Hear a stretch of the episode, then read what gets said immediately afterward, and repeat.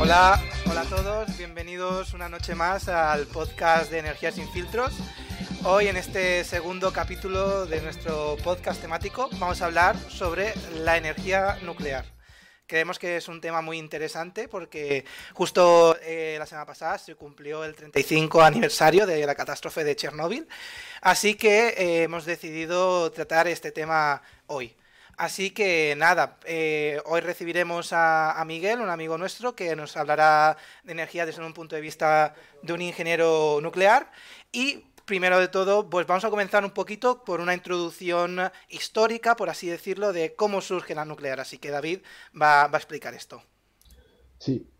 Eh, bueno, primero hacemos este podcast porque creemos que es importante que la gente entienda qué es la energía nuclear, cuáles son las partes buenas, cuáles son las partes malas y que luego, eh, luego saque sus, sus, conclusiones de cara a ver realmente si es buena o si es mala. Eh, para empezar, voy a hacer un, un pequeño eh, bagaje por la historia, ¿vale? De que ha sido toda la energía nuclear desde, bueno, desde el inicio hasta ahora. Eh, si Rubén... Un momento, te he tenido unos cuantos problemas. No, no, no pasa nada. A ver. A ver si puedo conseguir poner lo que quiero. Aquí está. Vale, perfecto. Aquí está. Hoy también tenemos un problema que estamos compitiendo con las elecciones de Madrid, así que vamos a intentar hacerlo lo mejor posible. ¿vale? Exacto. Bueno, al lío. Eh, pequeña historia de las centrales nucleares, ¿vale? Os, he, os voy a intentar resumir en dos minutos cuál fue la historia de las centrales nucleares. Bueno, vamos a irnos a 1893, donde Henry Becquerel y, y Marie Curie empezaron a, a, jugar con elementos químicos y vieron que algunos eh, emitían reactividad. Reactividad es energía, ¿vale? O sea, vieron que algún, algunos materiales eran capaces de, de eyectar energía. Bueno, más adelante, en, en 1932, eh, James Atwin descubrió el, el, el, neutrón. Aquí voy a hacer una pequeña mención a, a Pauli, que fue quien lo descubrió tres años antes. Luego pasamos a la Segunda Guerra Mundial, que en el 39 Albert Einstein eh, habló con el presidente de los Estados Unidos y le comentó que en Alemania estaban empezando a jugar con algo que era la bomba atómica, con la energía nuclear. Esto llegó a 1942 hasta el proyecto Manhattan, eh, en el cual se empezaron a hacer varias cosas. Una de ellas fue hacer el primer reactor nuclear de la historia hecho por el ser humano, que fue el Pile 1, y luego, más adelante, eh, las bombas de Hiroshima y Nagasaki, en 1945. Así como hito histórico, en 1953 eh, se, eh, se, puso en marcha el, el, el, primer submarino nuclear, el USS Nautilus, y luego, más adelante, entre 1950 y 1960, General Electric puso en marcha el primer reactor nuclear PWR, que va a ser en el que nos vamos a centrar hoy tres hitos más de la historia que han sido bastante importantes. En 1979, Mile Island, o sea, fue, o sea, son los tres accidentes nucleares más importantes de la historia. 1900, eh, 1969, Three Mile Island en Estados Unidos, Chernobyl en el 86 y luego Fukushima en el 2011, que esto os acordaréis la mayoría de vosotros.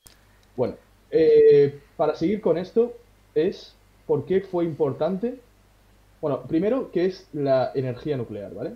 La energía nuclear básicamente es obtener energía de átomos. Átomos rompiéndolos o fusionándolos. En este caso nos vamos a, dedicar a romperlos. Fisión. Vale, ¿por qué surgió la energía nuclear? Esto ya es algo un poco tal, pero yo creo que la energía nuclear surgió básicamente por hacer bombas, bombas de destrucción masiva, y más adelante los países vieron que, hostia, los generadores diésel están bien, pero si con una pequeña cantidad de uranio puedo conseguir mucha más energía y no dependo de unos recursos fósiles que no tengo, pues no es mala energía. Y actualmente la energía nuclear se usa para eso, para dar muchísima energía eléctrica, ser una base del sistema eléctrico. Y así es un poco como se podría resumir por qué surgió la energía nuclear. Ahora Rubén os va a comentar un poco eh, las diferencias con las energías renovables y la importancia de la transición energética. Sí, como, muy bien ha dicho David, la energía nuclear es una base, es, es, como la base del sistema, es los pilares eh, por los cuales se sustenta el sistema.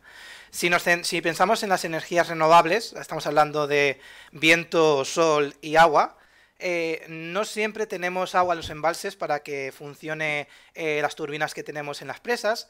No siempre tenemos sol, porque por la noche lamentablemente no, hay sol, o afortunadamente, si quieres dormir tranquilo.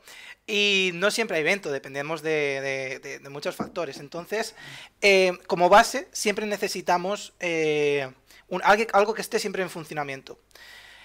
claro, hasta ahora hemos tenido, eh, hemos tenido siempre nuclear y otras cosas, como puede ser a lo mejor gas o también puede ser carbón, sobre todo carbón, era como muy, muy parte de la base, de lo que era siempre constante.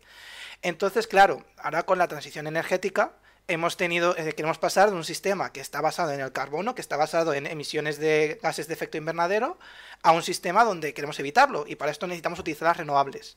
Aquí entra eh, el hecho de que empezamos a eliminar carbón, empezamos a eliminar gas, y claro, solo nos quedamos como, con la nuclear de base, por así decirlo, y a lo mejor algo de hidráulica, porque hay algunas presas que siempre puede estar en funcionamiento, o algunas. Entonces, claro, eh, es necesario tener esta base porque por la volatilidad de, de las energías renovables. Entonces, claro, hasta que no tengamos un sistema de almacenamiento de energía, ya sea vía baterías o ya sea vía eh, presas hidráulicas que ya hablaremos en el próximo capítulo sobre diferentes tipos de energías renovables. Eh, si no tenemos estas grandes baterías de donde podamos almacenar lo que nos sobre de energía generada durante todo el día, mm, vamos a necesitar una base que siempre esté en funcionamiento. Entonces, esta es la función que cumple la nuclear. Entonces, claro, muchas veces hemos escuchado hablar qué es, qué es la nuclear, qué, hace, cómo funciona, pero muchas veces no sabemos ni lo que es. Muchas veces es como, ok, si es nuclear, eh, eh, pasa algo con los átomos y se genera electricidad. Entonces, para ver un ejemplo de qué, puede ocurrir a veces eh, sobre qué sabe la gente sobre las nucleares, os voy a poner un ejemplo de, yo creo que una cosa bastante graciosa para, explicar qué es una nuclear. Así que os pongo el vídeo. Adelantados. Pero las centrales nucleares, ¿qué, hace? ¿Qué procrean? Pues crean como partículas, ¿no? La radiación, hijo, pues que los... ¿Pero qué hace? ¿La luz? No, las nucleares luz, ¿qué van a hacer? y entonces cuando se creó la luz no había centrales nucleares. Pues claro, hijo, no había luz, había... no, pero cuando el, quien Edison creó la bombilla... No, No, cariño, Edison.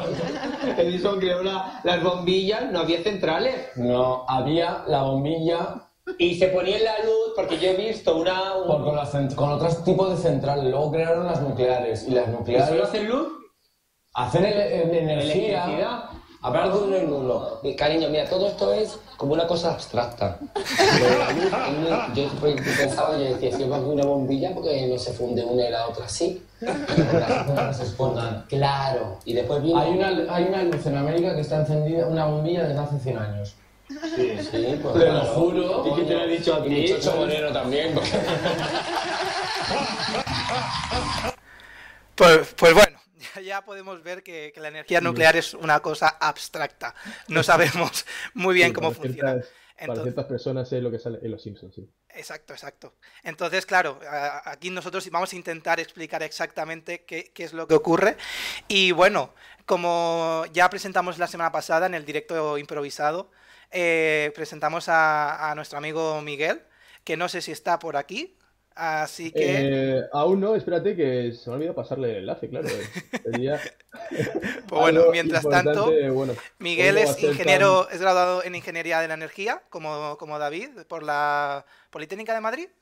Sí, por la UPM, sí. Y ahora está, eh, está estudiando posiciones para, para trabajar en el Consejo de Seguridad Nuclear, ¿no? Exactamente, sí. También está buscando trabajo, por si alguien quiere dárselo. O sea, es un buen chaval, es muy bueno, le gusta mucho la nuclear y estará a punto de entrar. Vale. Eh, esperamos unos segundos. Aquí lo tenemos. Aquí está.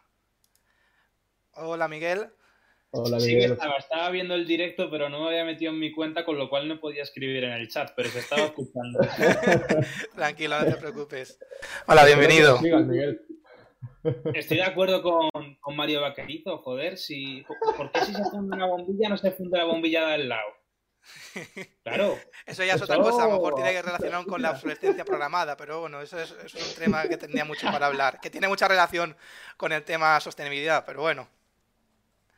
Pues bueno, Miguel, no sé, eh, si quieres, eh, comienza a explicarnos un poquillo cómo funciona este tema abstracto de las nucleares y poco a poco vamos a ir avanzando con, con ideas bastante importantes, así que todo tuyo. Yo, Miguel, te voy, a ir, te, voy a ir, te voy a ir cortando un poco si veo que en algún momento creo, creo conveniente ir explicando cosas, pero bueno, voy a intentar no ser pesado, ¿vale? O sea, adelante. Genial, tú ya sabes, cuando quieras me cortas, sin problema. De una. Yo es eso, yo, bueno, pues otra vez dar las gracias a Rubén y a David por, por invitarme a hablar de, de algo en lo que me, me, intento especializar, leer cada día, informar, porque es al final por lo que estudié la carrera de Ingeniería de la Energía con David, que es todo el mundillo de la nuclear. Y bueno, yo os voy a intentar explicar de la manera más sencilla posible cómo funciona una central nuclear y sobre todo por qué no puede explotar como una bomba para, eh, para intentar quitaros un, un poco los... Muy importante eso. Sobre todo para quitar un poco los miedos de, uh, eh, quieren poner una central nuclear en, en, mi pueblo, eso es peligroso. Bueno, pues voy a intentar desmentir un poquito esto. Y luego ya al final de la charla intentaré también daros una breve explicación de lo que ocurrió en Chernóbil, que hace la semana pasada prácticamente eh, hubo un memorial sobre, sobre Chernóbil por eh, 30, eh, 35 años. Sí, sí, justo, sí. Por 35 años de Chernóbil. Con lo cual, bueno, os voy a explicar cómo funciona una central nuclear y bueno, pues como todo tipo de instalación, pues una central nuclear funciona y se opera con mucho cuidado, sobre todo, ¿no? Pero al margen de eso, una central nuclear se basa, es, es, muy similar a cualquier otro tipo de central. ¿En qué sentido? Bueno, pues tú lo que estás intentando es generar, lo que estás realizando es generar calor. En este caso, en la central nuclear, generas calor con el núcleo del reactor y necesitas de un fluido, en este caso será agua, H2O, agua normal, que será el que transporte, el que transmita este calor a otro líquido, eh, a otro líquido. ¿Para qué? Para que en el generador de vapor haya un intercambio de calor, un intercambio térmico para producir vapor. Y como en todo este tipo de instalaciones, como puede ser, a partir de aquí esto pasaría igual en una central térmica, este vapor eh, llegaría hacia, hasta la turbina y esta turbina pues eh, sería la que generaría esta, esta electricidad y este vapor pasaría otra vez a un condensador y ese condensador lo que provocaría sería que ese agua se volviera a reutilizar metiéndola en el circuito de, en el circuito de refrigerante. En, eh, este punto tenemos dos vertientes.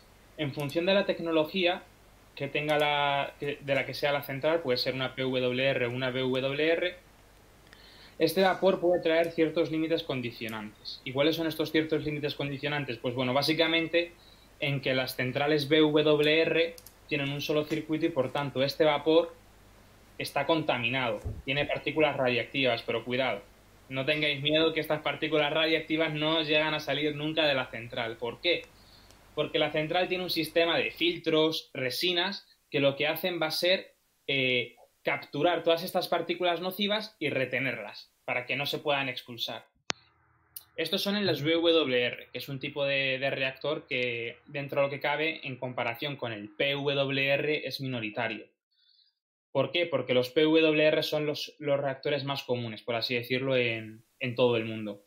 En estos reactores PWR este vapor no estaría contaminado porque hay varios circuitos, está el sistema primario y el secundario, con lo cual el vapor nunca llegaría a estar contaminado, con lo cual se podría incluso emitir directamente a la atmósfera sin incrementar el riesgo radiológico que esto, que esto generaría, ¿no? Pero ya os he explicado que al final lo que nosotros buscamos es generar calor, ¿no? Porque con este, este calor generamos vapor y este vapor es el que mueve la turbina y conseguimos la electricidad, ¿vale? Pero en las centrales nucleares, ¿cómo se genera este calor? Bueno, pues en la industria nuclear, al final no tenemos mucha imaginación, con lo cual eh, a un proceso, el nombre que vamos a darle a un proceso es eh, el nombre que tiene eh, aquello de lo que obtenemos ese proceso, ¿no? Con lo cual, si, la si estamos hablando de energía nuclear, nosotros vamos a obtener la energía del núcleo de los átomos, ¿vale? Que puede parecer así como muy subjetivo, tal. No, bueno, pues al final todos estamos formados por átomos hay unos átomos que son, en este caso, los que se utilizan para la, reacción de fisión generalmente, se pueden utilizar otros, pero generalmente se utiliza el, el átomo de uranio 235. ¿Por qué? Pues es bastante abundante. Sí que es verdad que la proporción del uranio es mayoritaria para el, uranio 238. De hecho, es necesario enriquecer este uranio 235. Enriquecer significa aumentar la proporción, ¿vale? Nosotros para los reactores nucleares utilizamos un uranio 235 enriquecido en torno al 3-5%, ¿vale? Eh, en, la naturaleza, en el estado natural, el uranio 235 se encuentra en torno al 0,72%. Es decir, para que veáis la proporción entre uranio 238 y uranio 235, de cada 100 partes, 0,72 es de 235. Miguel, para dar una imagen a la gente de qué sería el combustible nuclear, básicamente son unas, unas pastillitas, ¿vale? Así, básicamente, que serían de uranio. O sea, como lo de los Simpsons, no sé si habéis visto que son unas cosas así verde reactivas. Bueno, esto básicamente es bastante más pequeño, una cosa así como, no sé. Como pastillas, ¿no? Son unas pastillitas. Sí, son pastillas, como unas pastillitas, que eso básicamente tú le vas a, a mandar unas partículas para que pasen cosas, que lo vamos a explicar un poco más adelante. Efectivamente, justo era lo que, lo que os iba a comentar ahora. O sea, vosotros, eh, me imagino que la mayoría de la gente que nos está escuchando, aunque puede que no, ojalá, eh, será gente más o menos joven de nuestra edad y la referencia que voy a hacer seguro que la entienden, incluso gente más mayor seguramente. Vosotros, al ver la intro de Los Simpson, hay un momento en el que Homer, eh, que es la antítesis de lo que realmente es un jefe de seguridad de, una de un reactor nuclear, eh, coge con las manos una barra así de grande que es verde fosforito.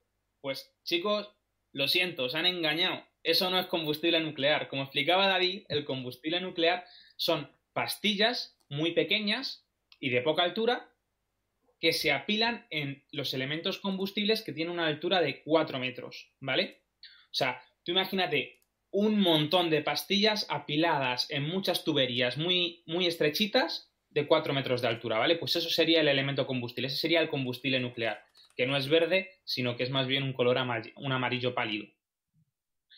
¿Y nosotros para qué queremos este combustible? Bueno, pues la fisión al final se basa en hacer chocar un neutrón con este combustible. ¿Por qué? Porque al chocar este neutrón con este combustible, lo que se libera es mucha energía. Y con mucha energía, os voy a mencionar ahora, os voy a comentar eh, la proporción de energía de cierta cantidad de uranio con otros combustibles como son el diésel o el gas natural, ¿vale? Os lo voy a comentar ahora pero se libera esta gran cantidad de energía, luego dos, eh, ciertos productos de fisión y dos o más neutrones.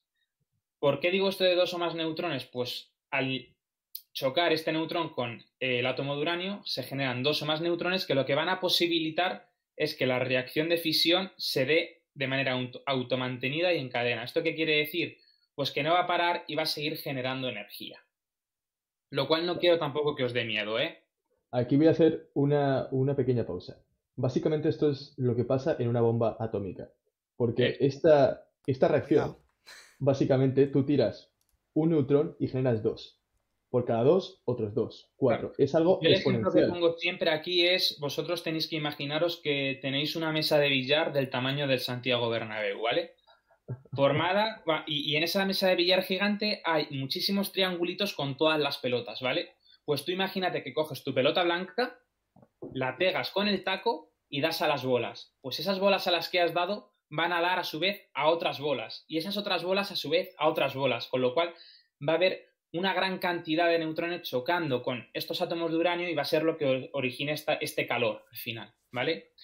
Como ha dicho David, sí, o sea, al final eh, el hecho de que el neutrón impacte con los átomos del uranio es el procedimiento similar al que ocurre en una bomba nuclear. Pero eh, tranquilos. O sea, ¿cuál es la diferencia principal entre esta... Miguel, antes de eso creo que tenemos un vídeo para, para un poco que la gente vea más o menos qué es una reacción el efecto eh, de fisión. O sea, básicamente aquí tenemos un átomo de uranio 235 eh, hay un problema, estoy explicándolo con bastante lag porque yo veo el vídeo como 3-4 segundos, pero bueno, vamos, A, vamos a, intentarlo. Vale, habréis visto cómo eh, el átomo Lo he echado un poco para Va. atrás, un poco para atrás. Vale. Ahí está el, átomo una- urano 235.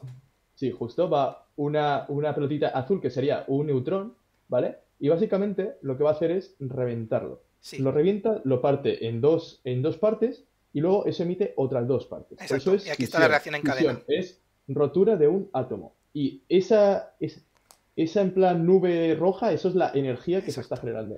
Y mira, esto justo, eh, esto que aparece aquí, eh, son la- las pastillitas que hemos dicho de, de uranio enriquecido al 5%, 5-8%, que se meten dentro de las, de las eh, de combustible. No sé si es el tecnicismo. Y después se unen unas cuantas y entonces ya tienes el combustible. Aquí lo tienes almacenado y eso es lo que se pone dentro del reactor. Eh, vale. No, tenía una foto también del combustible, pero aquí ya aparecía, así que nada, seguimos para adelante. Como dato así en plan, en plan curioso, se llama circonio. Eh, el material que recubre el- Ah, las vainas vale. y la verdad que es un nombre bastante chulo. Y bueno, da igual, es un poco en- en cultura general. Llevo, llevo como que cinco, vamos, cinco minutos no, es una exageración. Desde que habéis puesto el vídeo intentando verlo, pero digo, claro, coño, ¿cómo lo voy a ver si yo estoy en la llamada, no estoy en el? Tienes que verlo de Tienes que ver cómo solucionamos estos temas técnicos a veces. Pero bueno, No, ¿sabes qué pasa? Que es que he cerrado, he cerrado el Twitch porque digo, a ver si mi micro lo va a recoger y voy a empezar aquí a sonar con eco y la gente ya va a decir, si ya tengo que aguantar al pesado este, imagínate si encima lo tengo que aguantar con eco, escuchándolo doble. sí, sí, sí, sí, totalmente. Bueno, eh, creo que Rubén va a, a explicar ahora un poco cómo se, bueno, cómo se transporta el calor con alguna imagen. Sí, sí, sí, estoy no a ver. es algo, no es algo fácil, fácil de ver, ¿vale? O sea, básicamente, eh, quien ha visto un esquema de una central nuclear o de una central X lo verá fácil, quien no lo ha visto en su vida dirá qué está diciendo. Exacto. Así que si Rubén comparte pantalla, Sí, es que estoy es. teniendo unos pocos problemas hoy con el Eh, tema de, la- compartir pantallas, así que aquí está. no pasa nada. Eh, aquí Si está, no, vale. Aquí está No el sistema a de refrigeración, de ¿vale? Madrid, o sea, Eso sí ¿qué que es más habrá? peligroso que una bomba nuclear, macho. Sí, vamos a dejar esos temas de momento. Bueno, esto, si no me equivoco, es- una central tipo PWR, ¿no? Eh, Sí, tiene, tiene un circuito primario y tiene un circuito secundario después. Entonces. Vale, pues es, es como la. Yo creo que es la. No sé si a lo mejor es la más utilizada a nivel mundial o al menos a nivel español. Vale, entonces voy a explicar este tipo, más o menos, el circuito del agua. ¿Cómo, cómo, cómo pasamos del calor a electricidad? Que es lo que, lo que yo creo que es bastante importante en este caso para que todo el mundo pueda entender qué, qué ocurre. Vale, pues pe- empezamos primero de todo dentro del reactor, que es esto que tenemos aquí a la izquierda. Tienes, eh, pues, eh, el reactor eh, está cubierto por un muro de 3 metros y medio de hormigón, con placas de acero de 40 milímetros. está, y de- además esto está cubierto de, de- de otro, de otro edificio que cubre esto, entonces es bastante seguro. El problema que ocurrió en Chernóbil a lo mejor fue que no había este edificio. Entonces, empezamos primero de todo con la parte del reactor, donde se genera la reacción química que acaban de explicar David y Miguel. Y entonces aquí tenemos un líquido que aquí está pintado como marrón, eh, como violeta, perdón. Entonces, este líquido lo que hace es se calienta y llega a este, a este como depósito, que es en ingeniería lo llamamos intercambiador de calor, ¿vale? Podría deci- decirse que es casi como un radiador. Lo que hace es transmite, lleva esta energía, eh, lleva este agua caliente, la temperatura de este agua caliente, a este agua que hay aquí, que es otro agua. Otro agua que está separada, que es lo que hemos dicho, para evitar el contacto entre la parte radiactiva y la parte más limpia. Entonces, tenemos agua, agua muy caliente que calienta otro agua, ¿vale? Eh, que es este, el circuito secundario, eh, de refrigeración secundario. Entonces, claro, de refrigeración no, el circuito secundario, perdón. ¿Qué hacemos? Claro, eh, dependiendo de la presión, puedes tener vapor a una temperatura u otra. No vamos a meter mucho en el tema, pero en el reactor, en el circuito primario, en el morado, tenemos agua líquida, mientras que en el circuito secundario, en el rojo y en la parte roja, es vapor. Y entonces, este, ¿qué hacemos con este vapor? Este vapor eh, se utiliza en, muchas industrias, pues para? Para mover una turbina. ¿Y qué es básicamente eh, una turbina? Que está acoplado a un generador. ¿Qué- ¿Cuál podría ser el símil eh, para poder entenderlo? El vapor es eh, tu fuerza eh, de las piernas en una bici, la turbina es la rueda de la bici y el generador eléctrico es el, alter- el- el alternador, ¿se llama? O la dinamo, la dinamo. La dinamo que hace encender los focos de, de la bici, Exacto. como Entonces, para entenderlo así es, el vapor son las fuerzas de tus piernas, que Que las fuerzas de tus piernas, ¿cómo las consigues? Comiendo. Aquí las conseguimos a partir de una reacción nuclear. Eh, cosas. La, la, rueda, ¿La rueda qué es? La turbina, que es lo que hace girar, lo que genera la electricidad. Y lo que genera electricidad es una dinamo, que em, a nivel más, más grande es un generador eh, eléctrico. Y entonces, claro, una vez tenemos este vapor, hay que enfriarlo.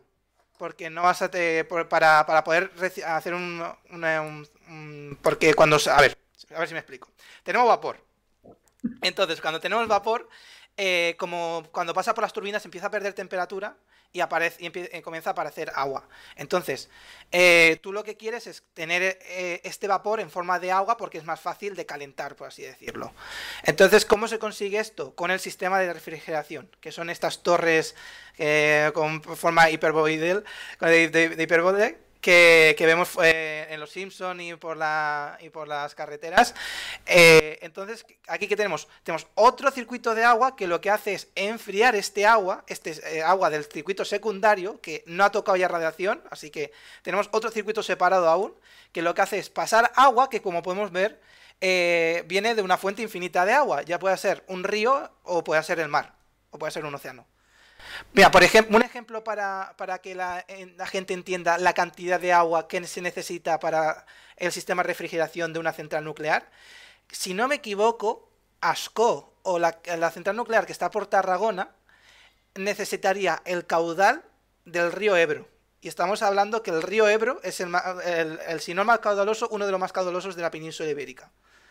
¿Vale? Si no me equivoco, la que está por, por Tarragona coge eh, el agua para el sistema de refrigeración del mar. Y supongo que tendrá ciertos procesados, no estoy seguro, ¿eh? pero creo que es así. Entonces, tenemos este agua es el que enfría el agua que salía de las turbinas y lo que hace es eh, enfría el agua y como está un poco caliente, para poder volver a enfriarlo, lo que hace es se, se como así decirlo, se, se pone en modo ducha, se pone en modo lluvia. Se pulveriza este agua en, la, en las torres de refrigeración, estas que son tan altas, que está el simbolito nuclear en los Simpson. Y entonces la gran mayoría llueve, la gran mayoría se condensa y cae abajo al donde se recoge todo el agua, pero una parte muy importante, pero hay una parte muy pequeñita, pero que dentro del volumen de, agua que estamos manejando es mucho, eh, se evapora. Entonces tenemos las nubes tan famosas que aparecen eh, a lo mejor en algunas campañas en contra de las nucleares. Y bueno, principalmente es esto. A lo mejor me dejo algo, seguramente, pido perdón. Aquí, aquí como punto importante yo creo que hay que destacar que no hay agua ni ningún material reactivo que esté en contacto con el núcleo o con algún, eh, algún material peligroso que vaya al exterior. O sea, está tan bien hecho que realmente lo que estás echando fuera es vapor de agua. Sí. Por eso hacemos un poco hincapié en que la energía nuclear tiene un problema que son los residuos. Pero a nivel de emisiones y de impacto ambiental directo, es muy, muy, muy, muy vago. Eh, bueno, creo que sin. Bueno, así para cerrar un poco este tema, Miguel eh, va a explicar por qué las centrales nucleares no, no explotan, cómo están diseñadas para, para, para que eso no pase, básicamente. Miguel. Genial da un poco de, tranquilidad a la gente. Yo, simplemente mencionar que a partir de la, de la imagen que ha, puesto, que ha puesto Rubén para explicar lo que lo ha explicado muy bien, eh, el, uso de las torres de refrigeración, como ha mencionado Rubén, es para, reducir la temperatura del agua. Aquí, como has dicho tú, David, no hay ningún tipo de, de riesgo radiológico, pero sí que es verdad que hay mucho... Eh, muchos requisitos medioambientales que esta central nuclear tiene que cumplir, ¿no? Y entre ellos, y para ello está la torre de refrigeración, es que todo el agua que coge la central, a la hora de devolverla, no tiene que superar los 2-3 grados por encima de la temperatura normal del río, o del océano o del mar. ¿Para qué? Para intentar intervenir lo menos posible en la vida marina o, la, o tanto a nivel de flora como de, como de fauna. Con lo cual, además de los de los límites radiológicos que, tiene obviamente una central o una instalación nuclear, también están los límites ambientales, los límites medioambientales que tiene que cumplir. O sea, que la imagen está del pez de los Simpsons la dejamos, ¿no? O sea, Inviable, el pez de los Simpsons no existe. No es posible, vale, vale. De hecho, ya en un futuro, si, si vemos que esto tiene tirón y Chernóbil funciona, en Fukushima desmentiré por qué, eso es, inviable. Pero bueno, ahora vamos, vamos a quitar un poco el miedo a la gente de por Venga, Miguel, ¿por qué no, no explota, tío? Explícalo. o sea, yo es, yo es por lo que he estado aquí esta media hora escuchándote, ¿vale? Exactamente. Vosotros pensad, vosotros pensad que es un tema muy importante porque, claro, el poder energético que tiene una central nuclear es inmenso. En una central nuclear ordinaria hay unas 90 toneladas de uranio enriquecido. ¿Vale? Eso es muchísimo. Vosotros pensad, para que os hagáis una idea, que 5 gramos de uranio equivalen a 565 litros de petróleo y a 480 metros cúbicos de gas. Eso es muchísimo. a ver, repite, ¿cuántos metros cúbicos de gas has dicho? 480. Claro, un metro cúbico, para que la gente lo sepa, son mil litros. ¿Vale? Estamos hablando de más de 400.000 litros de gas natural. O sea, es una pasada. 5 gramos. 5 gramos de uranio. Eh, sale bien, ¿eh? a, nivel factor de conversión, eh, ah. complicado y a mil kilogramos de carbón, que tampoco la conversión tampoco está mal, ¿eh? Mil kilos de carbón, 5 gramos de... sí, sí, sí, totalmente, totalmente. Y, sabiendo esto, pues yo entendería que la gente dijera, es que con la cantidad de, combustible nuclear que tiene que haber ahí, si hay un problema y eso explota, es que se tiene que liar ahí la de Dios. Pero ¿qué ocurre? ¿Por qué esto no ocurre? Bueno, pues porque unos señores muy listos, hace en torno a 40, 50 años, cuando empezaron las primeras centrales, dijeron, vale, eh, vamos a hacer una central, no una bomba. ¿Y cuál es la principal diferencia? Pues la principal diferencia es en el porcentaje que tenemos de uranio 235 en el combustible. Como os he mencionado, para, en, los, reactores nucleares, los porcentajes en los que nos movemos de, uranio 235 es en torno al 3-5%, ¿no? Vosotros, vosotros pensad que para que una central nuclear tuviera la posibilidad de explotar como una bomba nuclear, se necesitarían un 90% de uranio 235 que si os ponéis a hacer el factor es casi eh, multiplicar lo que tenemos por 30, 30 veces más de uranio 235, lo cual imposibilita desde un primer momento que eso explote. A, nivel, a nivel de densidad, ¿no? O sea, si lo ponemos con un ejemplo básico como la pólvora, ¿vale? O sea, eh, tenemos que una bomba atómica es mucha pólvora súper concentrada y luego una central nuclear sería muchísima paja y luego un poquito de pólvora. Por mucho que le eches fuego, eso no va a explotar. Exactamente. Eso es uno de los factores. Exactamente, es que no lo, no lo podías haber dicho mejor. Al final es muy poquita pólvora, por así decirlo.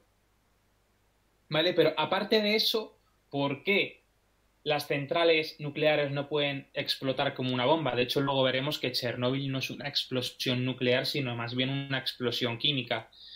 Pues bueno, el, hecho de que no puedan explotar como una bomba eh, viene dado por los numerosos sistemas de seguridad que tiene la propia central nuclear. Una central nuclear es intrínsecamente segura. ¿Esto qué quiere decir? Que es segura por sí mismo, al margen de elementos externos, ¿vale? Y ahora os voy a mencionar algunos de estos factores de seguridad que imposibilitarían que, la, que una central nuclear explotara aunque tuviera un 90% de, de, uranio 235, que es inviable. No hay, no existe, never, nunca, jamás. No se, no se, no se, no se permite por ley. Y bueno, hay una cosa que creo que me, me parece importante destacar, es que la seguridad nuclear, entre otras cosas, más bestias a nivel de estudio en el mundo. O sea, tú no puedes hacer nada en una central nuclear sin dar parte a 200 personas. O sea, se rompe una cafetera y hay que dar parte de que ha habido... Eh, o sea, que, se ha roto eso. Es alucinante. ¿A ese nivel? El nivel y, de seguridad ya no solo eso, sino que... Dime. A pensar que me voy a decir algo, Rubén. No, no, ya no. No solo eso, David, sino... Sí, sino que para comprobar y para licenciar equipos estos han sufrido una serie, tienen una, serie de factores limitantes que son súper conservadores. Es decir, un equipo de una central nuclear tiene que estar operativo aunque se dé el peor accidente posible. Es decir, aunque se estrelle un avión eh, comercial contra la contención, aunque haya un terremoto, un tsunami, un incendio, pasan las tienen eh, unos ensayos tan duros que permitan a ese equipo funcionar en las condiciones peores que han existido. Exactamente. Y luego un poco, ahora Miguel va a explicar cómo intrínsecamente el diseño está hecho para que en sí sea imposible que explote una central nuclear. Miguel. Efectivamente, como os he mencionado, nosotros trabajamos en una central nuclear con, una con un enriquecimiento del uranio del 3,5%, es decir, el otro 97-95% es uranio 238. Y esto ya supone una de las principales medidas de seguridad. Y es que el uranio 238, en caso de que hubiera un accidente, absorbería eh, los neutrones reduciendo la tasa de fisión. Es decir, habría menos neutrones que chocaran con el uranio 235 para dar eh, más reacciones en cadena de fisión. Con lo cual, eso establecería ya la primera medida.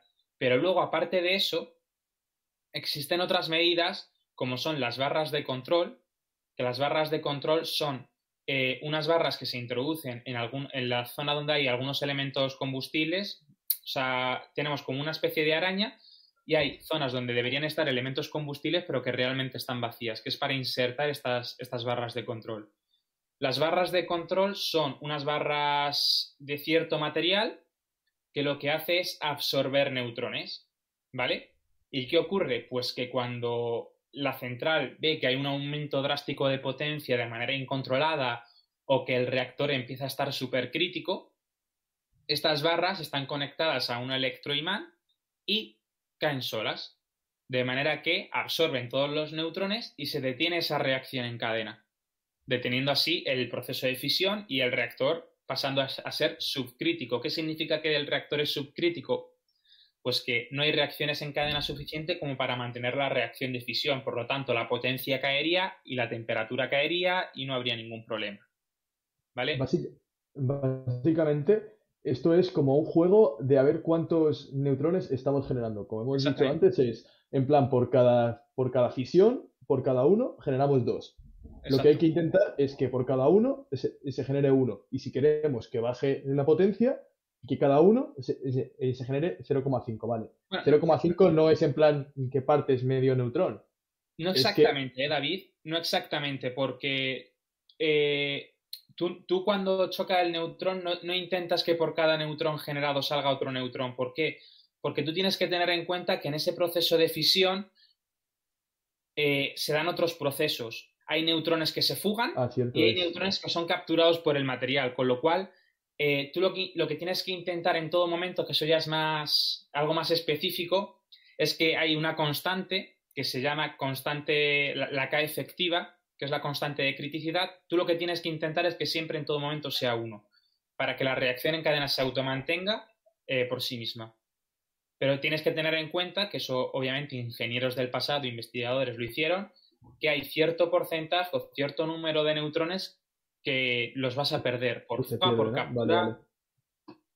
Vale, vale. ¿Y qué ocurre? Bueno, pues que aún así, además de, esta, de, este, de estas barras de control, de esta pastilla, de esta propia pastilla de combustible, hay otros elementos como por ejemplo los, el, ácido bórico. El ácido bórico se introduce en, en, el reactor en el comienzo de la, de, la operación y va disminuyéndose a lo largo del tiempo. El, ácido bórico se caracteriza también por ser un fuerte absorbente neutrónico. ¿Que todo esto falla? Pues bueno, tenemos una gran cantidad de sistemas auxiliares, redundancia de equipos que pueden hacer frente a esto, la propia contención. La propia contención está preparada para soportar cualquier incidente que ocurra dentro de la propia instalación y cualquier incidente que ocurra fuera, incluso cualquier incidente que ocurra a la vez, tanto dentro como fuera. Es decir, si se diera una explosión en el interior y a la vez cayera un avión comercial contra la contención, la contención está preparada para resistir eso. Es decir, la liberación de cualquier tipo de material radiactivo al exterior es prácticamente nula, es muy, muy, muy, muy baja. Y ahora, Miguel, yo creo que una, pregunta que surge es, ¿qué pasó en, Chernobyl? Porque ahí sí que hubo un accidente. Es cómo puedes estar 10 minutos contando que es imposible y en Chernobyl, ¿qué? De todo eso. Efectivamente, bueno, pues Chernobyl Chernóbil parece una historia de, de verano de pueblo. Una historia de verano de pueblo en la que todo sale mal. Absolutamente todo. ¿Vale? encantado, ¿eh? Te rechaza la chica que te gusta, eh, no abren la piscina del pueblo, eh, 57 grados a la sombra, todo lo que Una, una pandemia mal, de por medio. Exactamente. Exactamente. Pero bueno, os voy a poner un poco en antecedentes, ¿no? Bueno, como todos, bueno, como todos sabéis o quien no lo sepa, eh, Chernóbil es, era un reactor que, que se encontraba en la, en la Unión Soviética y que el 26 de abril de 1986 eh, hubo un accidente, ¿vale? ¿Qué ocurre? Bueno, pues el reactor que se utilizaba en, en Chernobyl era un reactor E REB, RBMK-1000. Se caracteriza por ser un reactor de agua en ebullición moderado por grafito. Aspectos técnicos que no nos interesan, pero... No, no por nos si vamos os a, gusta a meter documentar- ahora en ese Mu- tío. mucho texto. ¿Qué Pero es interesante, pero mucho texto. Para, para, para- para lo que queremos enseñar. Totalmente. Grafito. Exactamente. Bueno, el caso. Pues, ¿qué ocurre? Que aquí eh, estamos en plena época de, de la Guerra Fría, estamos en 1986, la Guerra Fría acaba en 1991, y como todos sabemos, y esto sí que lo sabemos todos, los rusos y los americanos no se llevaban especialmente bien en esta época. No, la verdad Yo que creo no. que nunca en general. Pero, ¿qué ocurre? Pues que igual que los americanos tenían bombas nucleares, los rusos dijeron, vamos, los soviéticos en aquella época dijeron, pues nosotros no vamos a ser menos. ¿Qué ocurre? Pues que utilizaron ciertos reactores, como este reactor de Chernobyl, eh, su principal objetivo era la producción de plutonio para bombas nucleares y el objetivo secundario era la producción de electricidad. Algo irónico, ¿no? Porque al final nosotros lo que buscamos es la generación de electricidad y ellos lo que buscaban era la generación de material nuclear, porque al final era lógico, estaban en una, un- en una carrera armamentística contra Estados Unidos, ¿no? ¿Qué ocurre? Sí que es verdad que, según tengo entendido, no hay indicios. También es verdad que es la Unión Soviética y en esa época era todo muy secreto Sí. no hay indicios de que utilizaran ese reactor eh, para la obtención de plutonio para bombas nucleares. Pero su principal función era esa. No hay indicios, pero vale. Se comenta de Estaba que- escrito, pero estaba, eh, eh, era el objetivo. Exactamente. ¿Qué ocurre? Bueno, pues en Chernobyl en esa época había cuatro grupos, había cuatro unidades, cuatro reactores, ¿vale? Y tenían en mente construir otros dos más. Pero a alguien, a algún luces, se le ocurrió ver si, habiendo una pérdida de suministro eléctrico, es decir, generalmente los sistemas están, igual que cuando tú te enciendes una bombilla, est- están alimentados por electricidad. Pues ellos intentaron ver qué ocurría, cómo se refrigeraba el núcleo del reactor cuando perdían esa, es- ese- esa alimentación eléctrica y ver qué ocurría hasta que empezaran a funcionar los, genera- los generadores diésel de emergencia. Los generadores diésel es un equipo de, de emergencia que tienen las centrales nucleares por si hay una pérdida de suministro eléctrico, que por lo menos funcionen los equipos de emergencia y el núcleo se pueda refrigerar, ¿vale? Alguno se pasó con el vodka esa noche, ¿eh? Eh, yo creo que sí. ¿Qué ocurre? Pues bueno, pues que ellos intentaron llevar a, a- a cabo esta prueba. ¿Qué ocurre? Pues aquí empiezan ya una serie de, de catastróficas desdichas, ¿no?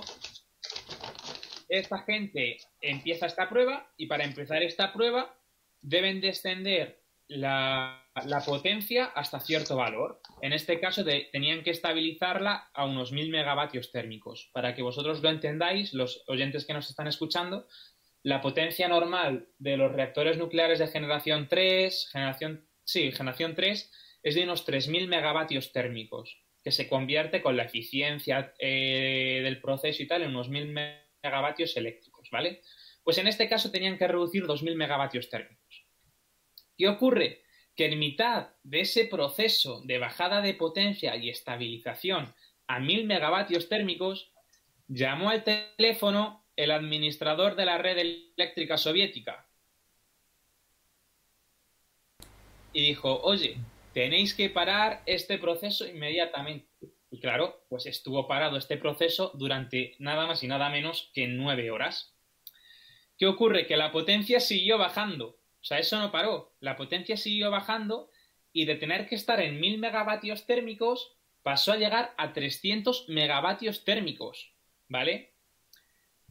¿Esto por qué pasó? Bueno, esto pasó porque al bajar la potencia se generó un veneno neutrónico, es decir, un absorbente de neutrones, como los que os he mencionado anteriormente, que es el xenón. Con lo cual, esto hizo que la potencia bajara hasta 30 megavatios térmicos. Pero bueno, los operadores de ese momento dijeron, bueno, hemos bajado a esto, pero haciendo estas cositas lo hemos conseguido estabilizar en 200 megavatios térmicos. En vez de 30, 200. Y me imagino a ellos dándose palmaditas en el pecho, bueno, podría haber sido peor. Pero ¿qué ocurre? Pues que lo que ellos, con lo que ellos no contaban es que al estabilizar la potencia del reactor a 200 megavatios térmicos, volvieron a generar xenón. Con lo cual, la potencia bajó muchísimo. Y los operadores dijeron, vale, vamos a intentar solucionar esto. Nosotros lo que no queremos es que el reactor se apague. ¿Y qué hicieron? Dijeron, vale, las barras de control, esas que he mencionado que servían para muchas cosas de seguridad porque absorbían muchos neutrones y hacían segura una central nuclear, pues las sacamos. Para arriba. Efectivamente. Básicamente Eh, cortaron los, los frenos del coche. Hostia, que esto no baja, venga, cortemos. A, a- a ver qué pasa. Velocidad, velocidad. Eh, Efectivamente. ¿Qué ocurre? Eh, Es, es el ejemplo que ha puesto David. Ellos dijeron, venga, vamos cuesta arriba, cortamos los frenos y no pasa ¿Qué puede- nada. Pero ¿qué pasa? Que salir mal? hacia abajo. Pues de, de las 30 barras eh, de control que tenía la central nuclear de Chernóbil, solo dejaron conectadas 8, ¿vale? Solo dejaron insertadas 8. Por si esto no fuera suficiente, por si esto no... No, no, sí, hay, ha- hay muchos, quedan todavía unos cuantos por si esto no fuera suficiente, ¿eh? Voy Por si esto no fuera suficiente, eh, otra, o sea, nosotros lo que intentamos cuando un reactor, eh, en un reactor hay un accidente es mantener frío el núcleo, refrigerar el núcleo porque al final es donde está el elemento combustible y si el núcleo se daña es cuando se libera este material radiactivo y es cuando hay peligrosidad, ¿vale? Pues ¿qué dijeron los operadores de turno? Escucha, voy a cortar el caudal de refrigerante del núcleo. ¿Vale? ¿Qué qué ocurre cuando, cuando reducen el caudal de refrigerante del núcleo? Pues que aumenta la concentración de vapor. ¿Por qué? Porque al haber menos refrigerante, el líquido que hay se evapora mucho más rápido.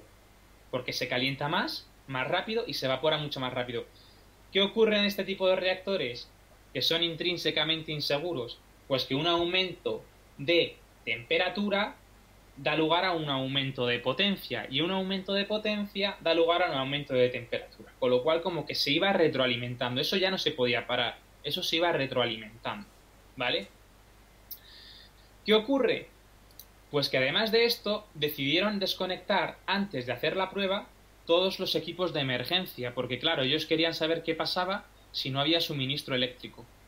Y desconectaron todos los sistemas de emergencia, por, con lo cual, en el momento de que, se, de que esto ocurrió, no pudieron entrar a funcionar. ¿Vale? Pues este aumento de temperatura que aumentaba la potencia y este aumento de potencia que seguía aumentando la temperatura y así sucesivamente, hizo que el reactor nuclear de Chernóbil alcanzara una potencia 10 veces superior a su potencia nominal. Es decir, el reactor estaba a 30.000 megavatios térmicos. ¿Vale? Y es aquí donde llega la explosión, que la gente piensa que es una explosión eh, nuclear y es una explosión química.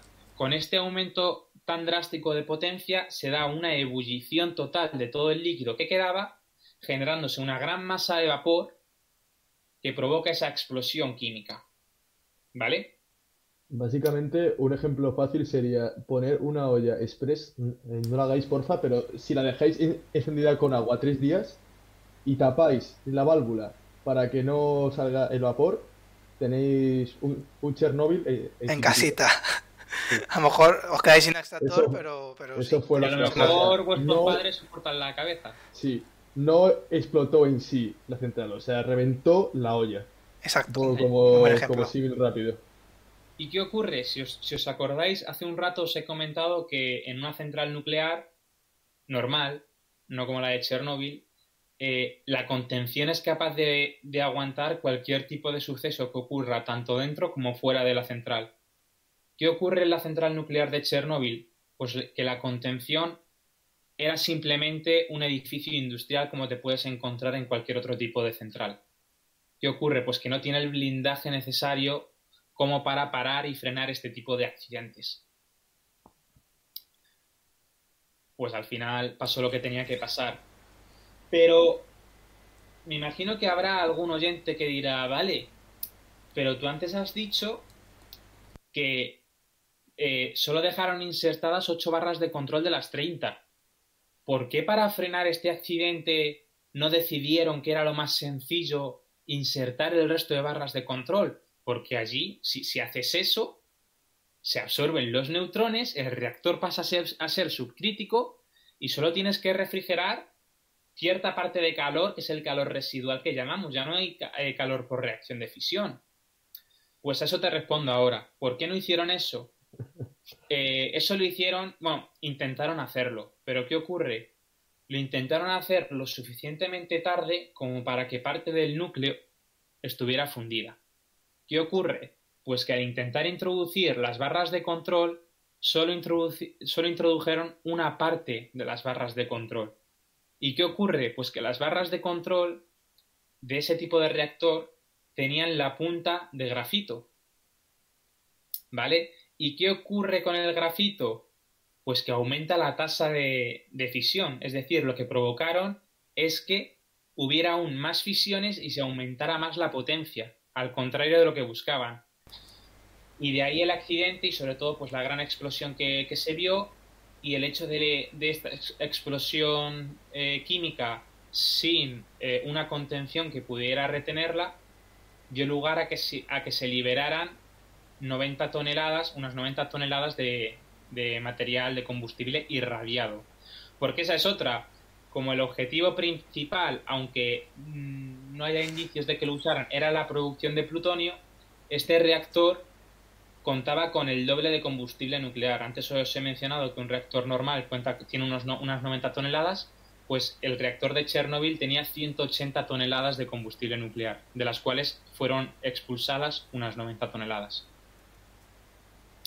Pues yo creo que ha quedado bastante claro. Aquí queremos remitirnos un poco. Si alguien quiere entender bien todo este accidente, hay una, una serie en HBO que es, la, de, la, de, la de Chernobyl, que lo explica muy bien, ves, ves un poco todo el accidente, por qué pasó todo esto y un poco repetir el mensaje. Que esto pasó en la época en la que pasó, pasó porque fueron muchas cosas mal hechas. Eh, en la actualidad no se pueden hacer ese, no hay este tipo de reactores, o, o por lo menos en Europa, en la Europa guay, ¿no? ¿Sabes?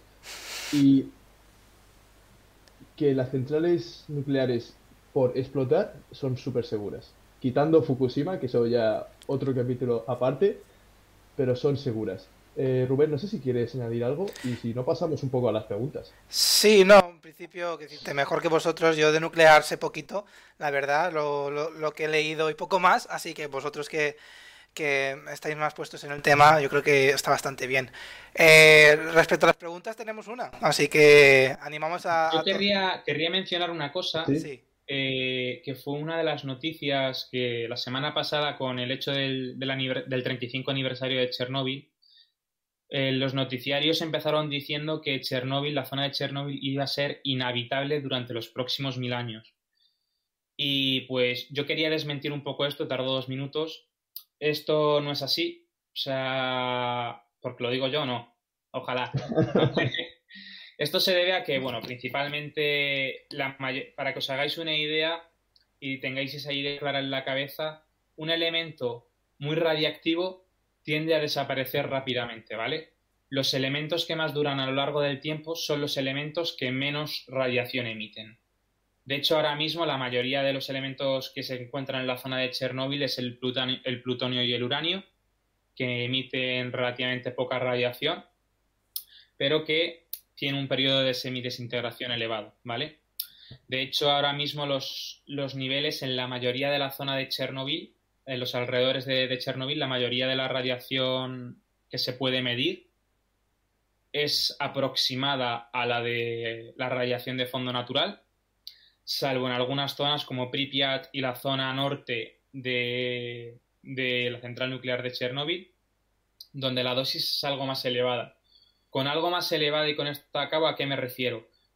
Pues la dosis límite que se establece para la aparición de un cáncer son 110 milisievert año, ¿vale? Es una unidad que se utiliza para dosimetría. Eh, pues la dosis que se está recogiendo en esa zona es de 111 milisievert año. Es decir, está por encima de los límites que pueden traer consigo la aparición del cáncer, pero no es una radiación desorbitada. De hecho, para que os hagáis una idea, eh, existen zonas en el mundo donde la radiación de fondo es superior a estos 110-111 milisievert. Con lo cual... Joder, con los brasileños. Sí, al final sí que es verdad que hay, eh, hay estudios que demuestran que, que el recibir eh, eh, dosis bajas de radiación hace que tu cuerpo sea más resistente a la radiación. Bueno, a ver, ah, yo creo que hay estudios de, de muchas cosas, ¿eh? Que, na que nadie se, va, se, vuelva loco para ir a No, no. Chernóbil y se No, ponga al lado de- no. del este de No, pero- contención. Una- me refiero es Una que- cosa. O sea, Dime. si no recuerdo mal, sí que hacen, hacen viajes turísticos a Chernóbil. Sí, no pues- a la central en sí, pero. No, no, no, que te puedes meter en la sala de control. De gente ahí, en plan, con la, con la fotito, ¿sabes? En plan, aquí con el plutonio, o sea. Pero que te puedes meter en la sala de control tú. Hay- hay- Sí, ¿no? ahora, ahora mismo, eh, justo, sí, si no me equivoco, no sé qué. Pro, sí, en, en TV3 hicieron un programa que fue operador nuclear y se metieron dentro de, de la sala de control de, de, de, de Chernóbil. ¿Sabes? Que. Por cierto, nos sigue en LinkedIn. Eh, bien. Operador nuclear. Operador Saludo nuclear. desde aquí. Sí, sí, sí. Eh, un saludo. Eh, vale, sí, pasamos a las preguntas. Es que nos vamos a pasar de la hora. Sí, no, pero creo que sí. hoy vale la pena tú. Venga, sí, pasamos de la hora. Venga, Rubén.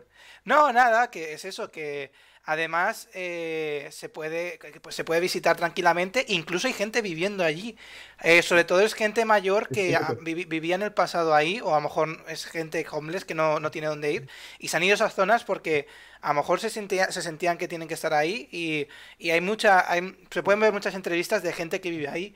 Y entonces, eh, decirte que ah, no, también son personas mayores, tengo entendido, corregidme si me equivoco, que el tema de absorción de, de- la radiación no es tan preocupante como en gente más joven, porque tienen un, por así decirlo, eh, es más lenta la, absorción de radiación en personas mayores. Entonces, que decirte que hay gente que vive relativamente cerca de allí y que, que se, puede vivir, sí, que es, se- es seguro irse a otros lados, por supuesto. Entonces, Bien. no estamos tan mal, oye. O sea, para visitar yo creo que debe ser una visita espectacular, ¿eh? O Sí. sea, con tu medida de seguridad y tu dosímetro, pero me parece que como experiencia Sí, sí, debe sí. estar muy bien. Tiene que ser la hostia. Miguel, tengo una pregunta y luego hay una pregunta en el, en el chat y no sé si luego Rubén tiene otra. Yo quería preguntarte cuál crees que es el futuro de la energía nuclear en España, no en el mundo, porque vamos a... En España y en, y en Europa, que estamos llevando una tendencia muy distinta al resto del mundo. Yo creo, y, y me gustaría equivocarme, yo creo que la política energética que se está siguiendo en España eh, va a intentar, que yo creo que va a intentar, pero no conseguir, erradicar la energía nuclear. ¿Por qué erradicar y no conseguir? Bueno, pues básicamente porque la producción de, de energía eléctrica a partir de la energía nuclear eh, prácticamente todos los años es la primera. Está en torno al 22% de la energía producida es por, de origen nuclear. Creo que un poco por encima de la energía eólica, que está en torno al 21%, si no recuerdo mal. Con lo cual yo creo que para... Si realmente quieren cumplir lo que dicen que es un modelo energético descarbonizado, en los próximos años no van a poder deshacerse así como así de la energía nuclear, porque ahora mismo está demostrado que un parque única y exclusivamente de renovable no podría abarcar eh, toda la demanda eléctrica del país. Y lo que no vas a hacer si estás fomentando un modelo descarbonizado es quemar gas, porque el gas, chicos, vale, no es carbón, no contamina tanto, pero contamina. Con lo cual, Y no hay, no hay aquí. Exacto, tenemos que traerlo de fuera. Bueno, pues también tenemos opciones de, hidrógeno, pero que tienes que generarlo a partir de fuentes renovables y si no tienes eh, sobrante de energía no puedes hacer hidrógeno. Pero bueno, eso es otro tema. Y yo creo que, es, que va a ser eso. ¿Qué ocurre? Yo he hablado con mucha gente de, las renovables y me dicen, ya, pero en un futuro va a haber un parque renovable increíble y los picos de demanda eh, los va a, cumplir eh, el gas.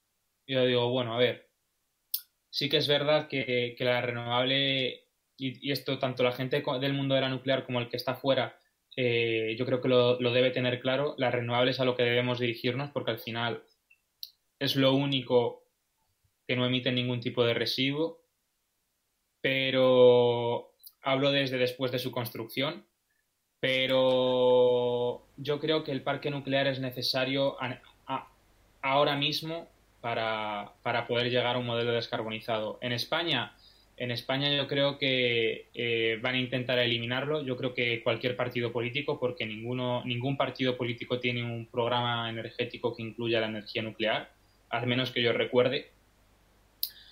Y, en un futuro Dios dirá, yo espero que no, por el bien del mundo sobre todo. Con respecto a Europa, bueno, pues en, Europa, bueno, al final tenemos ejemplos como, como Francia, ¿no? Que Francia el 80% de su energía es de origen nuclear. Mm, hay otros ejemplos como Polonia, que es al contrario. Creo que ahora sí que estaban, iban a construir reactores nucleares en Polonia, porque al final ellos, eh, su producción energética era básicamente a partir de carbón, a muerte. Carbón, o sea, de hecho, un día lo comentó Rubén, es que Polonia era eso. Es como 80-90% es carbón. Es alucinante. De hecho, dan, dan carbón a Alemania, que van, van, van de verdes, pero luego... Efectivamente. Con lo cual es eso. nucleares y qué pasó. Polonia, Polonia, Polonia sí que sé que está, tiene, tiene en mente, no sé si han empezado o todavía no, en construir reactores nucleares. Pero Francia, por ejemplo, pionera, Alemania desde Fukushima van de que no, pero luego que sí, porque luego al final compran energía eléctrica más barata a países como Francia, que el 80% de la energía que producen es, es nuclear. Con lo cual, yo creo que de aquí a los próximos 15 años posiblemente siga habiendo de manera generalizada una dependencia a la energía nuclear y a nivel mundial también. Miguel, una, una pregunta que me han hecho desde una, una cooperativa en ayer, eh, desde el País Vasco. ¿Qué pasa con el tema de los recursos nucleares? O sea, ¿Qué pasa? O sea, ¿tenemos una cantidad de uranio tan grande para, cubrir las necesidades energéticas o va a haber que cambiar de elementos? Eh, sí, o sea, de hecho, cada año, cada año hay dos organizaciones que son la OCDE y la OIEA, eh, crean un informe de la disponibilidad del recurso de uranio que hay. El uranio es muy abundante, ¿vale? y crear un informe sobre su disponibilidad y los costes de producción que, supone la elaboración de elementos combustibles para el uranio. El uranio va a seguir dando mucha guerra, hay uranio para muchísimos años, incluso con los pronósticos que hay de que la energía nuclear va a aumentar, sobre todo en países, como os mencioné la semana pasada, en países asiáticos, en los que debido a la gran densidad de población eh, se están construyendo muchísimos reactores nucleares. Y uranio hay un montón. Eh, de todos modos, eh, estamos hablando de que el uranio se utiliza en reactores desde hasta la generación 3 Plus, 3 más, pero a partir de la generación 3 más 4 se están desarrollando también cierto, tipo, cierto tipo de reactores que emplean otros tipos de combustibles, como los reactores de sodio, que de hecho fueron los primeros que se tuvieron en mente para la producción de energía eléctrica, pero debido a ciertas circunstancias con el sodio que, no molan, como que cuando choca con el agua hace pum, pues los, está feo. Los dejaron un poco de lado, pero están en proceso de investigación y sin olvidarnos, obviamente, de la gran esperada que es la, energía de fusión. Que tirándome piedras contra mi propio tejado tampoco es la panacea, porque también genera residuos debido a la irradiación neutrónica, pero eh, los beneficios que supone eso, que es energía prácticamente ilimitada. De eso vamos a hacer un programa en, en el futuro sobre, sobre fusión nuclear y que no es tan bonita como la pintan y no es tener un sol en una central. Eh, Tenem- tenemos preguntas en el chat. Eh, Sí. Si quieres, puedes irla leyendo, Rubén. Sí, bueno, el primer comentario es de Miguel Yogi, que no- eh, nos, nos agradece que más o menos eh, acerquemos el tema de la energía nuclear a un público más, más, que no tiene conocimientos. Y, me, y la, su su pregunta es básicamente que hace unos días leyó una noticia en el que decían que iban a echar agua radiactiva en Fukushima al mar. Eh, que si es, esto es verdad, es peligroso. No, o sea, van a echar agua de Fukushima al mar, sí, pero ese agua es un agua que ha sufrido un proceso eh, eh, de limpieza, filtros, como se bueno, no os lo he mencionado, pero ese agua lleva ahí pasando, mm, ¿cómo explicarlo? Ese agua lleva ahí acumulada, como si fuera una piscina, eh, liberándose, entre comillas, mediante procesos químicos y desmineralizadores y, y demás de la radiactividad que contenía. Ese agua se va a emitir al mar. Ese agua, la radiactividad que tiene en su mayoría es generada por el tritio radiactivo. ¿Qué ocurre? La expulsión de esa cantidad de agua es tan insignificante con respecto a la gran masa de agua que es el mar y con respecto a la cantidad de tritio que tiene el mar que hay estudios que demuestran que no va a afectar en ningún aspecto de la vida marina, ni de la fauna, la flora, absolutamente nada. No se va, el, el agua cuando se introduce en el mar tiene los requisitos adecuados como para que no altere eh, ningún tipo de, de, de la, de la fauna de, de la biosfera marina, por así decirlo. Básicamente iban a estar como unos 20 años echando agua poquito a poco para... Básicamente había varias opciones. Una era guardarlo, otro era filtrarlo y otro era echarlo al agua. claro, dijeron, a ver, ¿qué es lo más barato? Echarlo a- al agua, pero claro, dijeron, vamos a hacerlo poco a poco en un, en un soluble casi infinito. Y como dice Miguel, esperemos que no haya problemas. Yo no tampoco me fío mucho de ello, pero es verdad que ha habido organismos gubernamentales y medioambientales que han apoyado esta medida, así que en verdad tampoco debería haber mucho problema. Yo, como os he mencionado antes, al final lo, lo he mencionado varias veces durante todo el directo, la industria nuclear es la industria más segura del mundo, tanto a nivel radiológico como a nivel ambiental, ¿vale? Eh, el principal criterio de la protección radiológica es eh, no alterar la salud de las personas ni del medio ambiente, incluyendo en el medio ambiente tierra, agua, aire, especies animales o especies eh, vegetales.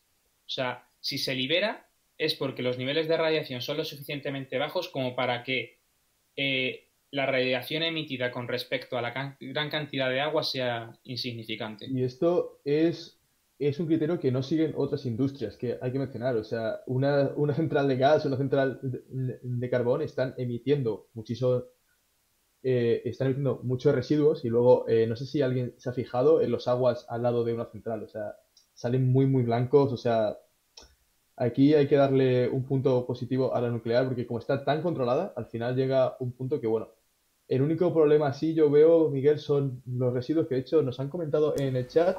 A ver, dos puntos, que uno es que los recursos son finitos, ya hemos visto que, bueno, depende, o sea, alguien puede meterse en los recursos de uranio y verlo. Y luego dice que el tema de los residuos le parece injusto porque dejas a las futuras generaciones bastante eh, este, este problema. En respuesta a eso, Vale. no sé si, en plan, tienes algo Vale, respondo, respondo a las dos cosas. La, la primera, además de que tienen la disponibilidad y los costes de producción de, de los elementos combustibles de uranio, eh, por los informes que muestra la OCDE y la OIEA, los reactores futuros eh, van a utilizar estos residuos como propio combustible mediante procesos de mediante el reprocesado y la transmutación. Con lo cual vamos a conseguir que la vida de estos residuos disminuya muchísimo, llegando a obtener muchísimo más rendimiento energético. ¿Vale? Aparte de esto, ¿hasta qué punto eh, dejamos eh, eh, estos residuos a las generaciones futuras? Bueno, pues es lo que os he comentado antes, ¿vale? Al final, todo material radiactivo que emite una gran cantidad de radiación. Espera un momento. Bueno, la, pregunta lo ha hecho, entiende la energía, que le agradecemos que, que el comentario primero que ha dicho, que, que nos Sí. explica muy bien, gracias por el comentario. Y nada, si, si quieres seguir con, con lo que Sí, ahora estabas. sigo. Es que Es que se me ha metido un inquilino en la habitación. No pasa nada, no pasa nada. Estamos alargando Eh, mucho. O sea, si alguien quiere irse, ya. Está disponible en YouTube. Spotify, así que tranquilamente. El dejar los residuos para las generaciones futuras, bueno, entre comillas, como os he mencionado anteriormente, los, eh, los residuos que tienen una alta dosis de radiación son los que antes se desintegran, ¿vale? Con lo cual son los que menos vida tienen. ¿Qué ocurre? Pues que nosotros los residuos que vamos a gestionar son los residuos eh, que emiten menos dosis pero que duran más. Esos residuos ahora mismo, bueno, pues se pueden llegar a almacenar en distintos lugares. En un principio eh, se almacenan en la propia central hasta que dejan de emitir el calor suficiente y pasan a bidones. Y esos bidones, bueno, pues se dejan ahí. Y luego, pues se mandarían a un ATI, a una GP. Bueno, el caso, las generaciones futuras. ¿Vamos a dejar realmente esta herencia a las generaciones futuras? Parcialmente. ¿Por qué parcialmente? Es una herencia que puede ser positiva o negativa. Positiva, porque como he mencionado, bueno, va a ser solo positiva. Como he mencionado, básicamente sí, como he mencionado, es, ese residuo va a estar disponible para los reactores de generaciones futuras como combustible nuevo. Vamos a convertir un residuo en un combustible. Y luego, eh, los emplazamientos donde se van a disponer estos residuos están diseñados de una manera tan segura que una vez los dejas, tienes que vigilarlos, sí, durante cierto periodo de tiempo para ver que los criterios de las barreras se cumplen, pero luego se van a refrigerar de manera autónoma por circulación natural y no vas a tener que vigilarlos. De hecho, posiblemente eh, los, almacenamientos geológicos profundos se taparán, se plantarán arbolitos, césped, pasará a ser parte del ecosistema sin que eso pueda afectar de ninguna manera a, la a las generaciones futuras. De hecho, están diseñados para que aunque haya el, el peor terremoto de la historia, aunque la Tierra se parta por la mitad, eh, no se libere ese material radiactivo al exterior. No lo tomemos como algo literal en lo de la Tierra, ¿vale? Pero ya, ya para, para terminar, me gustaría hacer una pequeña reflexión.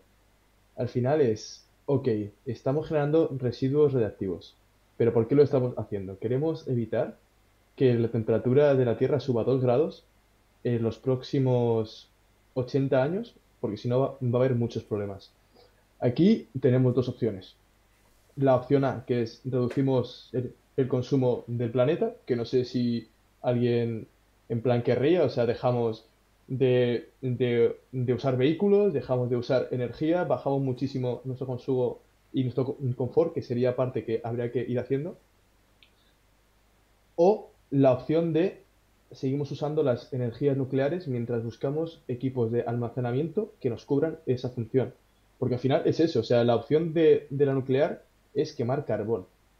Y al final quemar carbón ya no es un problema que vayan a tener nuestros nietos o bisnietos, es un problema que vamos a tener nosotros al final de nuestra vida. O sea, todo el mundo que tenga entre, entre 20 y 30 años, eh, como sigamos con estos, con estos niveles de emisiones, vamos a tener problemas serios a nivel climático. Se habla de sequía, eh, lo de- el incremento del nivel del mar yo creo que es algo anecdótico, pero cambios climáticos muy grandes, pobreza, hambrunas, eso sí que va a ser un problema a bastante corto plazo. Y yo creo que la energía nuclear rompe, eh, rompo una lanza por ella porque puede ayudar un poco a, a minorar esto. David, lo, lo- lo de anecdótico lo dices porque no vives en, en Países Bajos, ¿no?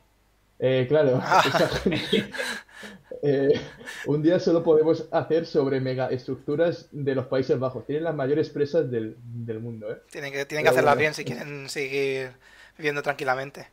Totalmente. Eh, he, he visto, he visto que hay más comentarios de, de Entiende la Energía sobre el tema de, de la, de la rentabilidad de, la, de las nucleares y demás, pero eh, que, si queréis la contestamos. eh, es que- Yo creo que podemos dejarlo, es que se nos va a ir mucho y esto se va, se va a hacer denso. Eh, otro día va- va- vamos a hablar de las energías de los residuos nucleares. Creo que va a estar bien comentar un poco nuevos tipos Sí. reactores, residuos nucleares y un poco eh, a nivel rentabilidad nos, nos revisaremos estos datos porque bien es cierto que hay muchas cosas que se nos Sí, escapan. sí, es- es- al fin y al cabo, eh, algo se utiliza si es barato. Eh, y eso ha pasado con la fotovoltaica, hasta que no ha sido barata, no se ha implantado a nivel masivo. Así que sí, el tema de la rentabilidad, también el tema de los costes de, de los residuos, que también eh, ha comentado Entiende la Energía. Agradezco mucho los comentarios, son, son muy útiles y lo investigaremos un poco. Y lo, cuando tratemos el tema de residuos y nuevas centrales nucleares en el futuro, que queremos hablar de muchos más temas, lo miraremos en profundidad, pero te agradecemos mucho los comentarios. Y bueno, mmm, nada, ya vamos cerrando la llamada, así que muchas gracias Miguel por, por, por uh, iluminarnos un poquito más en este tema. La verdad que yo creo que hemos intentado hacerlo sencillo para que la gente lo pueda entender. Sí, espero que, que haya llegado el mensaje, que eh, más para saber cómo funciona, no, saber, no pensar que es una cosa abstracta. Espero que, que haya sido así. Eh, os dejé como comentario en el canal de YouTube, por cierto. No miraremos, entiende la energía. Y nada, eh, te despedimos, Miguel, y, y, te damos las gracias por, por estar con nosotros. Y a, a todos los, espectadores que nos están escuchando. No sé si Rubén se ha perdido. Eh, buenas noches. Que tengáis buena noche y al loro con lo que ha pasado en Madrid. Nos vemos la semana no, no, no, no, espera, espera, que, ah, que, no, no, yo estaba hablando, yo estaba hablando.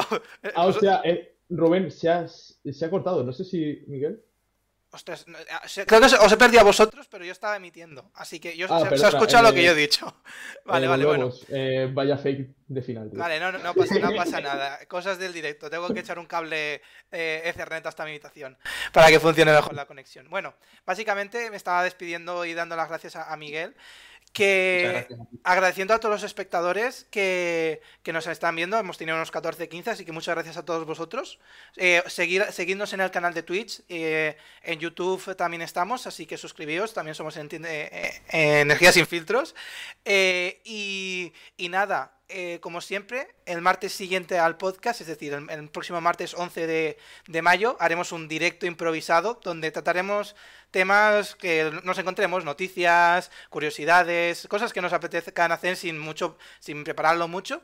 Y el martes 11 de mayo tendremos el segundo, el tercer capítulo de podcast, que es ya de tema serio, que eh, como, como, este, que tratamos un tema preparado, y que será principalmente energías renovables. ¿Cuáles son? ¿Cómo funcionan? Y cómo, cómo están presentes ahora mismo aquí en, España. Así que nada. Muchas gracias a, a, todos por vernos. Os pedimos que nos sigáis en tanto en LinkedIn, YouTube, Spotify, iBox y Twitch. Eh, darle a seguir para seguir las actualizaciones. Y nada, muchas gracias a todos. Espero que, que os haya gustado. Suscribiros. Suscribi suscribiros y suscribiros, dale a seguir. Y nos vemos el próximo martes con directo improvisado. Muchas gracias. Buenas noches. Muchas gracias. Hasta luego, chicos. Hasta luego.